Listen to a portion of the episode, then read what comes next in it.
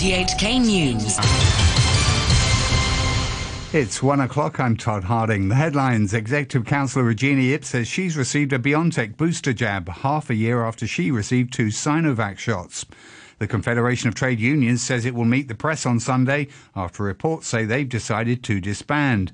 And a senior Beijing advisor says one of the primary roles of the election committee will be to do what the central government wants after a political commentator questioned how representative the results of the committee's subsector election will be. Executive Councillor Regina Ip says she got a BioNTech jab yesterday after a test revealed there were no antibodies left from the two Sinovac shots she received around half a year ago. Mrs. Ip, who was among the first people in Hong Kong to take the Chinese made vaccine, said she was not surprised when she tested negative for antibodies yesterday. Now eligible for a booster shot, Mrs. Ip said she opted for the German made BioNTech jab this time. 我就一诶想打下复必泰，因为我个女打咗复必泰。 I wanted to try out BioNTech because my daughter chose BioNTech. Her reaction was very strong. After the second shot, she was unwell for a whole day. I know there are people around the world who felt unwell after they were inoculated, but the ratio is very low. I have been rather healthy, so I wanted to try to mix the vaccines to see the effect. That's all. Executive Councillor Lam Ching Choi says he also received a BioNTech jab in a clinical study carried out by the Hong Kong Sanatorium and Hospital. Mr. Lam took two doses of the Sinovac vaccine around seven months ago, together with other senior government officials. He said his antibody level was low by the time he joined the study. He was asked why he picked the BioNTech jab. I take the BioNTech one. Uh, it is pretty random choice because uh, I believe uh, most of them will choose the original one.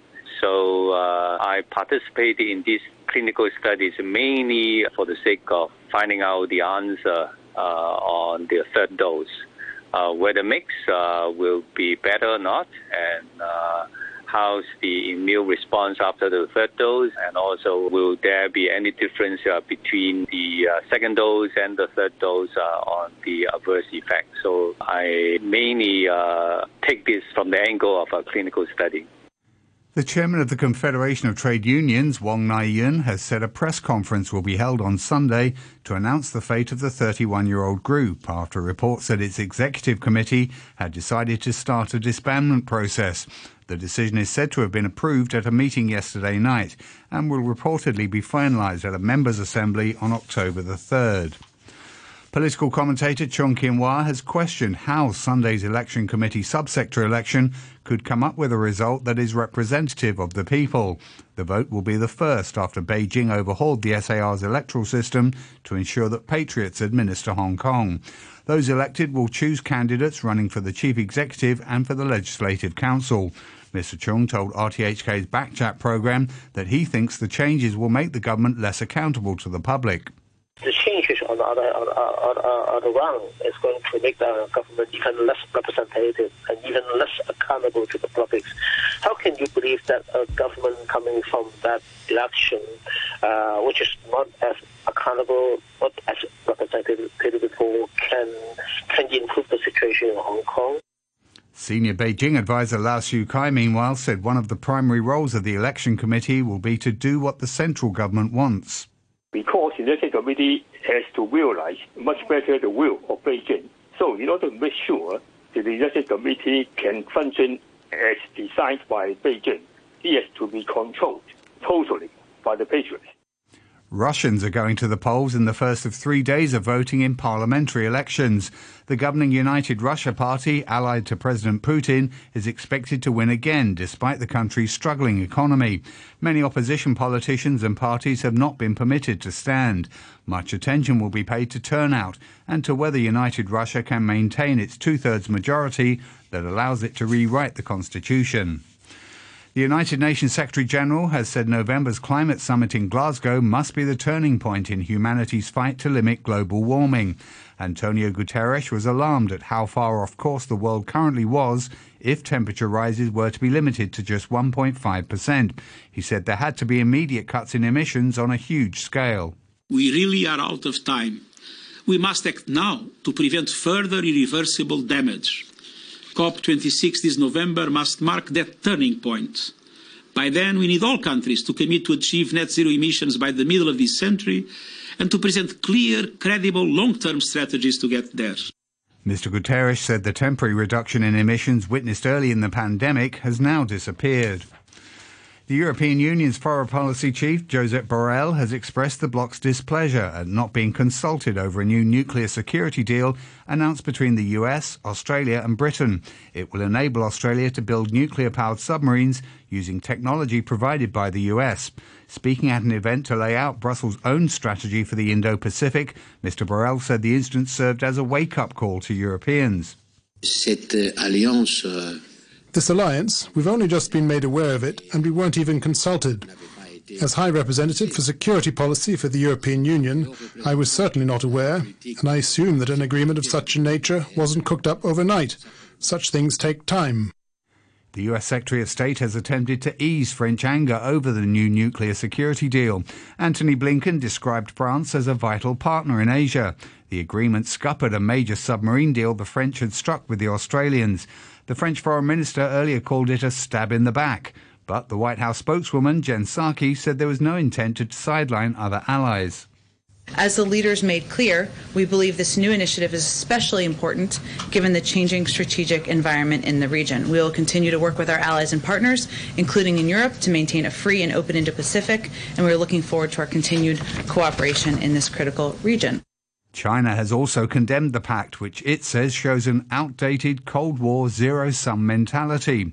Wang Huiyao is president of the Center for China and Globalization, a think tank in Beijing, and an advisor to the central government.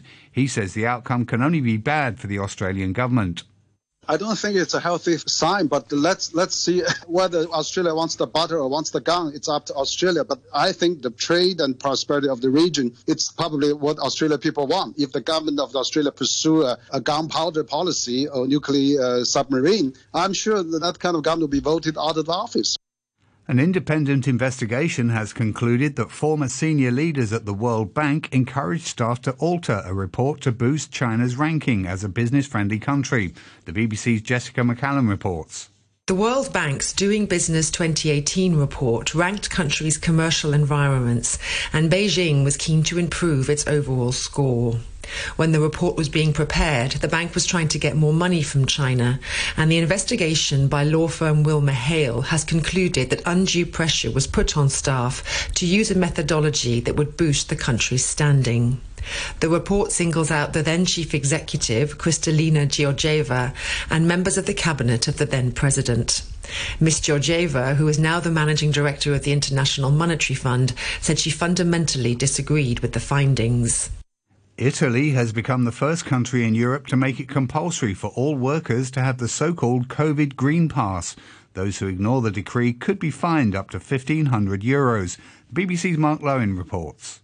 From the 15th of October, the approximately 23 million people employed in Italy's public and private sectors will be obliged to present a green pass when they show up for work, a QR code that proves at least one COVID vaccination, a negative test, or recovery from the virus. Failure to comply could carry suspension without pay and a hefty fine. The aim is to persuade the roughly 4 million workers who have not yet had the jab to do so. And despite relatively small protests, protests, polls suggest the majority of Italians support the move. The Dutch Foreign Minister Sigrid Kaag has resigned after being formally censured in Parliament over her handling of the Afghan evacuation crisis last month when the Taliban took control of Kabul. Dutch MPs said the government had been slow to respond, and many Afghans who should have been able to flee had been left behind. Here's the BBC's Anna Holligan. Hundreds of people who should have been evacuated from Kabul were left behind after the city fell to the Taliban, even though there had been warnings and MPs had been calling for action for months. Ms Kaag said the vote left her no choice but to step down from her post. Parliament has judged that the Cabinet has not acted responsibly, she said in a short resignation speech. I can do no more than accept the consequences. The Minister must go if the policy is rejected.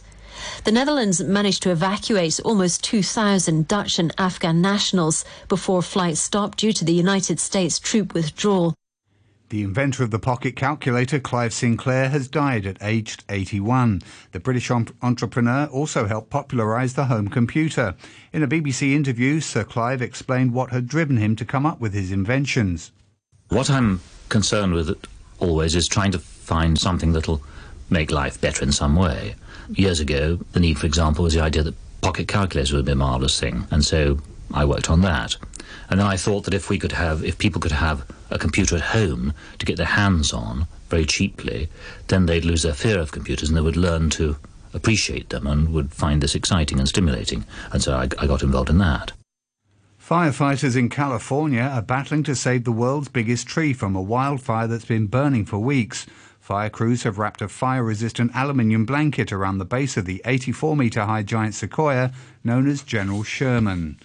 To finance news, a short time ago, the Hang Seng Index was at 24,771. That's 101 points up on the previous close. Turnover stands at $73 billion. To currencies, the US dollar is trading at 109.81 yen, the euro is standing at 1 US dollar and 17 cents, and the pound is worth 10 Hong Kong dollars and 73 cents. To sports, and we start with football's Europa League, where there were mixed results for English clubs. West Ham United made a winning start while Leicester City dropped points at home. The BBC's Tim Sneer has details. The Nigeria striker Victor Osimhen was the hero for Napoli. Two goals in the final 20 minutes earned his side a two-all draw at Leicester.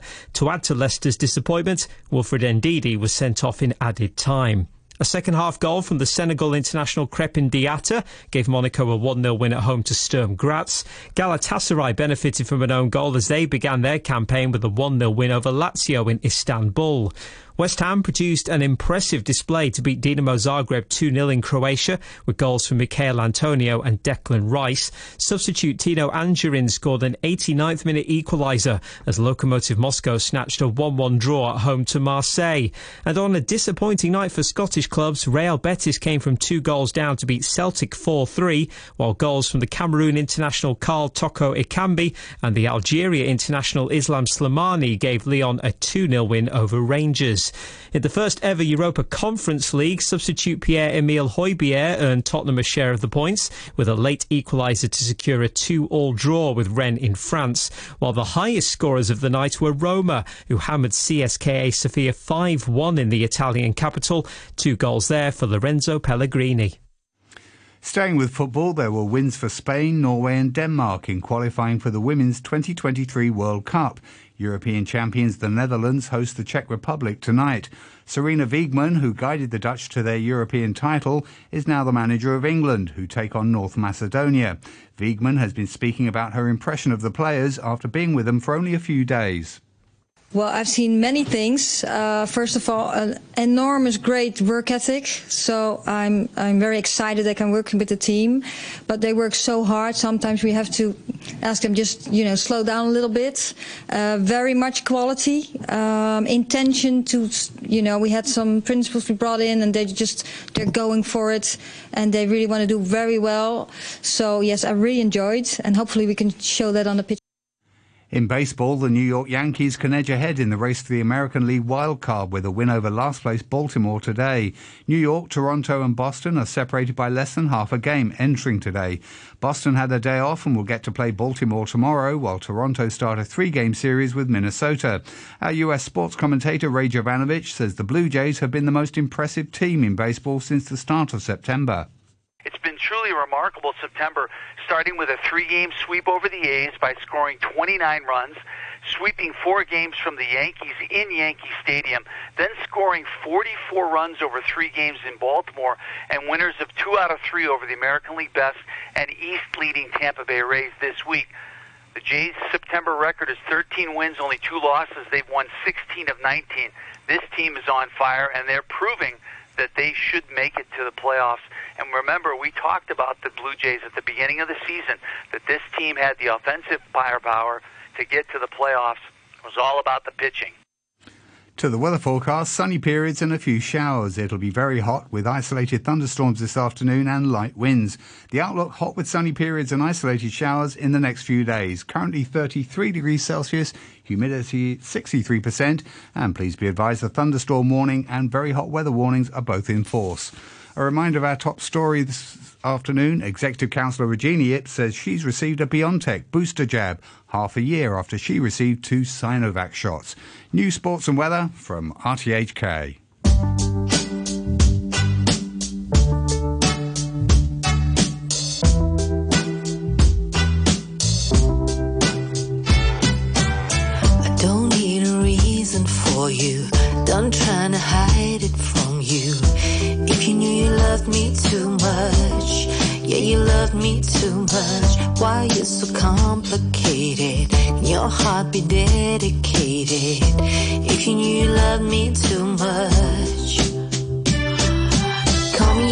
If you really wanna. You can have my all if you really wanna. Call me if you feel like you wanted more. You can call me. Call me if you want, if you really wanna. You can have my all if you really wanna. Call me if you feel like you wanted more. You can call me. Don't keep me waiting on you. Rose tinted glass, not some blue. I'm to blame for loving too much. Yeah, I loved you too much. Built my whole life around you. Found out it wasn't that true. Yeah, I loved you too much. Call me if you want, if you really wanna. You can have my all if you really wanna. Call me if you feel like you wanted more. You can call me. Call me if you want, if you really wanna. You can have my all if you really wanna. Call me if you feel like you wanted more. You can call me.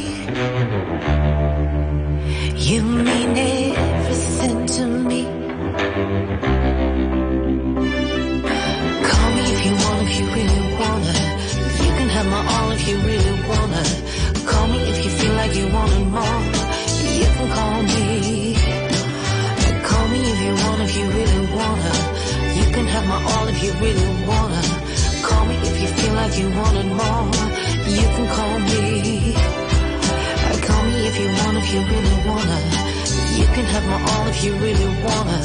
Call me if you feel like you wanted more. You can call me. Call me if you want, if you really wanna. You can have my all if you really wanna. Call me if you feel like you wanted more. You can call me.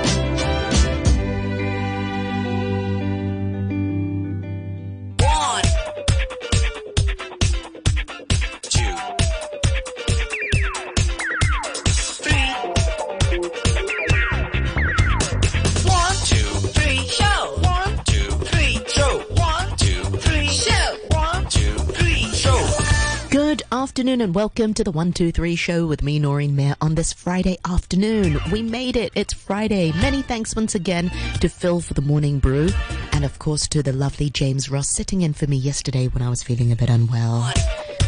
But back into the studio. As usual, it's so lovely to be back, and I can't wait to be playing some great music uh, this afternoon for you. And we'll also be hearing from Radio 3 producer Christy Lai. This time she speaks with Cora Chu, the chief executive of Dialogue in the Dark, which is an NGO which aims to raise awareness about the visually impaired.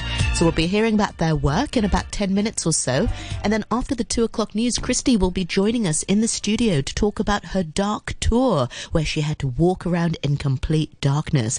I remember those. Those were really great team building um, uh, activity. I remember doing the, uh, that a few years ago. I think it was uh, in in their Dialogue in the Dark uh, headquarters. Was it in Chengsha or Lai Chi Kok? I can't quite remember, but it was really, really amazing. It was uh, a lot to do with trust, and I can't wait to hear uh, all about Christie's uh, experience after the two o'clock news. 19 minutes past one o'clock. My name is Noreen Mayer. It's great to be back in the studio and it's great to be playing some great music.